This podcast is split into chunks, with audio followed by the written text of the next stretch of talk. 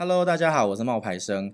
最近我在跟一个女生朋友聊天，我就问她：“哎、欸，你觉得二十岁的你跟三十岁的你哪一个比较快乐？”好，那我们来听听看她的分享吧。嗨，大家好，我是 Vivi。为了要准备这个话题啊，就我想要更了解二十岁跟三十岁之间的差异，还有金钱能不能让人快乐。我其实请 Vivi 呢，她画了一张图，然后这一张图表达了就是她的人生情绪的高低起伏。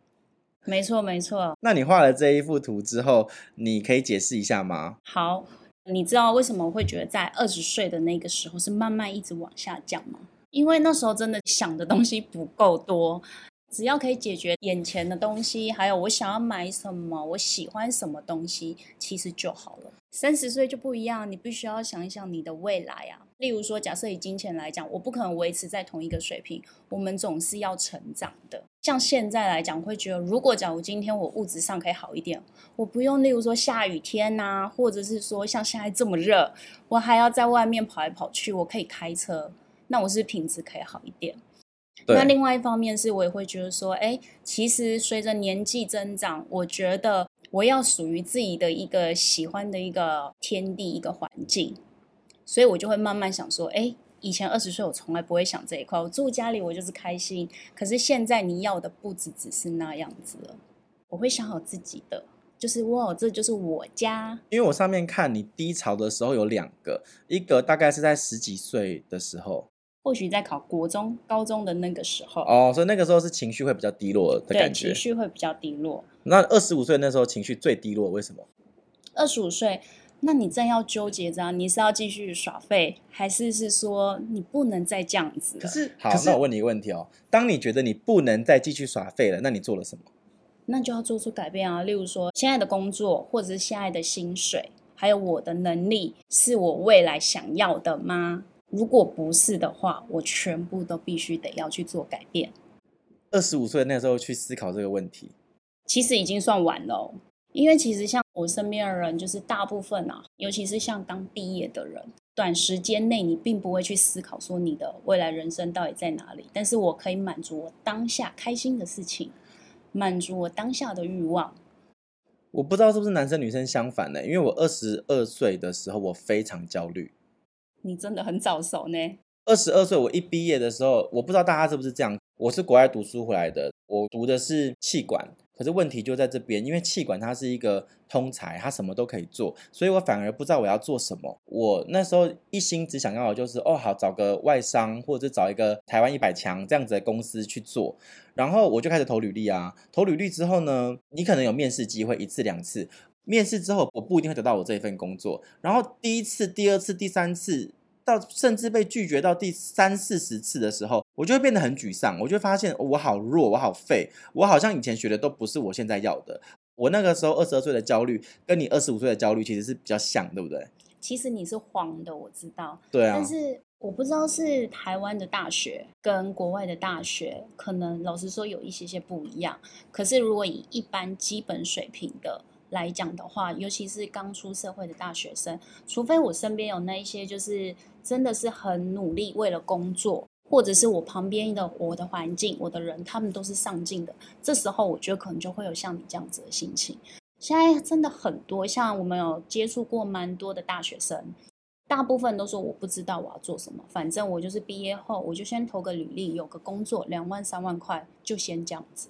很多都是先将就，甚至有些会逃避。有时候你可能到了某个时间，或是你身边出现了什么样子的人物，才会让你觉醒。那让你觉醒，你那时候才会觉得说，我之前都在干嘛？那那个让你觉醒的人是谁？是我的好朋友。是男朋友吗？嗯，也可以这么说。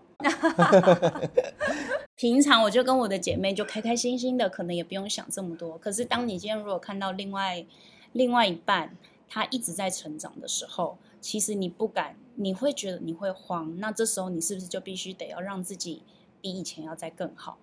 那你身边朋友的态度是什么？哎，你怎么变的？会不会？他们觉得我是工作狂，所以可想而知，他们是一个非常的轻松的状态。对对对，没错没错。对，可是我觉得每个人要的人生本来就不一样。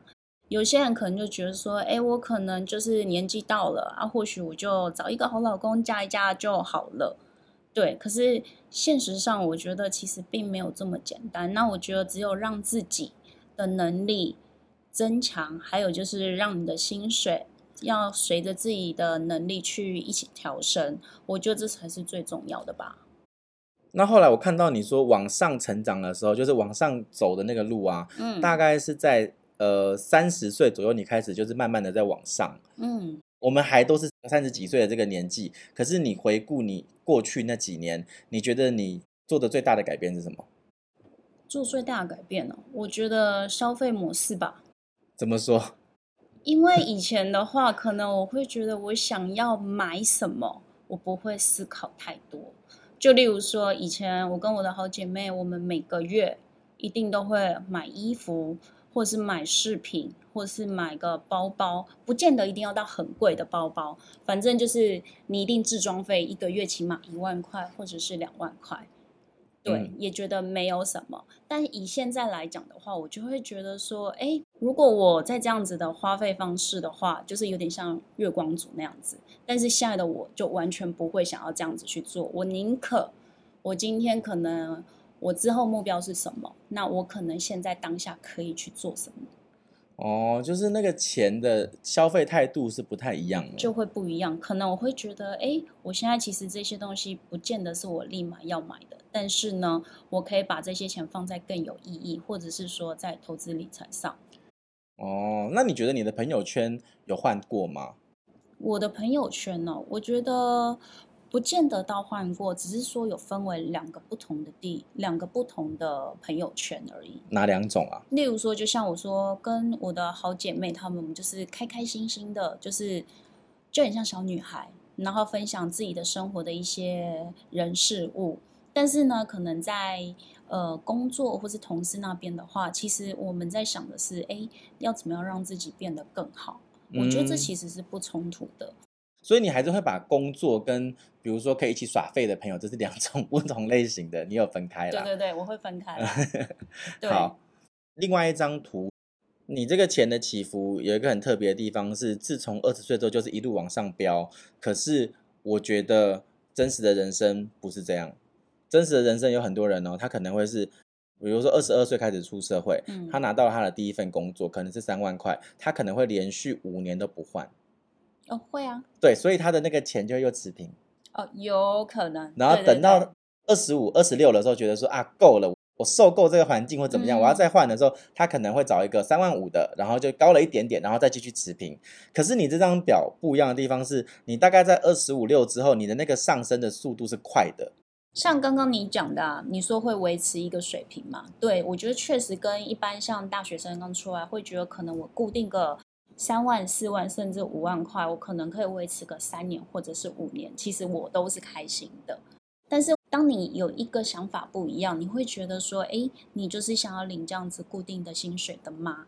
那我自己的想法就是很简单，我觉得不能这样子，所以我的曲线就慢慢的一直往上，一直往上。可能每一年来讲，我觉得我必须要今年又要比前一年更好，所以我曲线就会一直往上。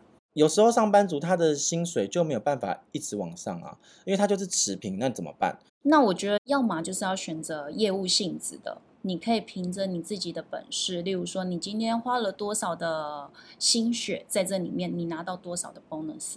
就例如有些，比如说房仲啊，嗯、然后业务啊，或者是产品的那种，就是卖产品啊，像这样子的东西。对，没错，没错。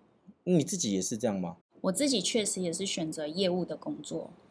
哦，所以你觉得进入业务这个工作的话，它有带给你比较快乐吗？因为我后来有看到，哦就是你的那个心情的起伏图，一开始都还蛮高的，但是当你到二十五、三十岁的时候，哎，那个成长的速度就更快了，就是更好像是同等开心哎。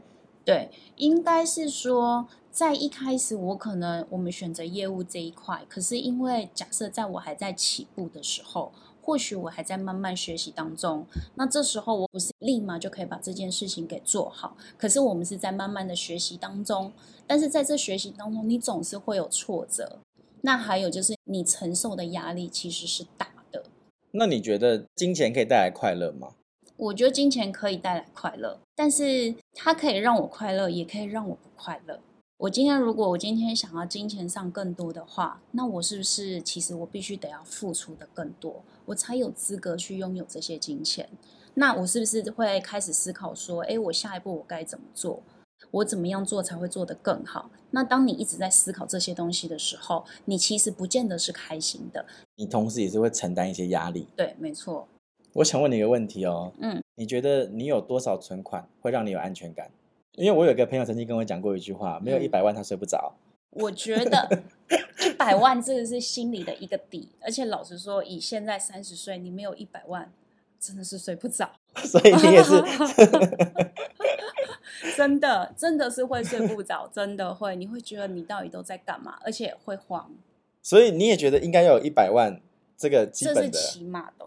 对，而且那个是你最后最后的底线，你不能低于这一个。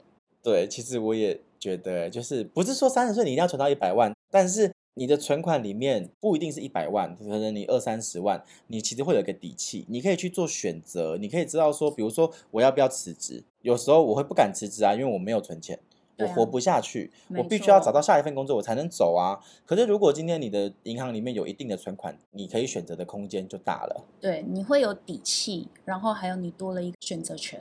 到最后，我们的结论其实就是金钱是可以带来快乐的，可是它有可能会带来物质上的快乐，精神上的压力。没错，没错。我们不是要鼓吹你金钱会带来快乐，我们是要告诉你，多存一点钱会让你带来底气。没错。谢谢 Vivi 今天跟我们分享她的这个故事哦。那我们今天的下班偷偷学呢，就到这边告一段落。谢谢你们今天收听，拜拜，拜拜。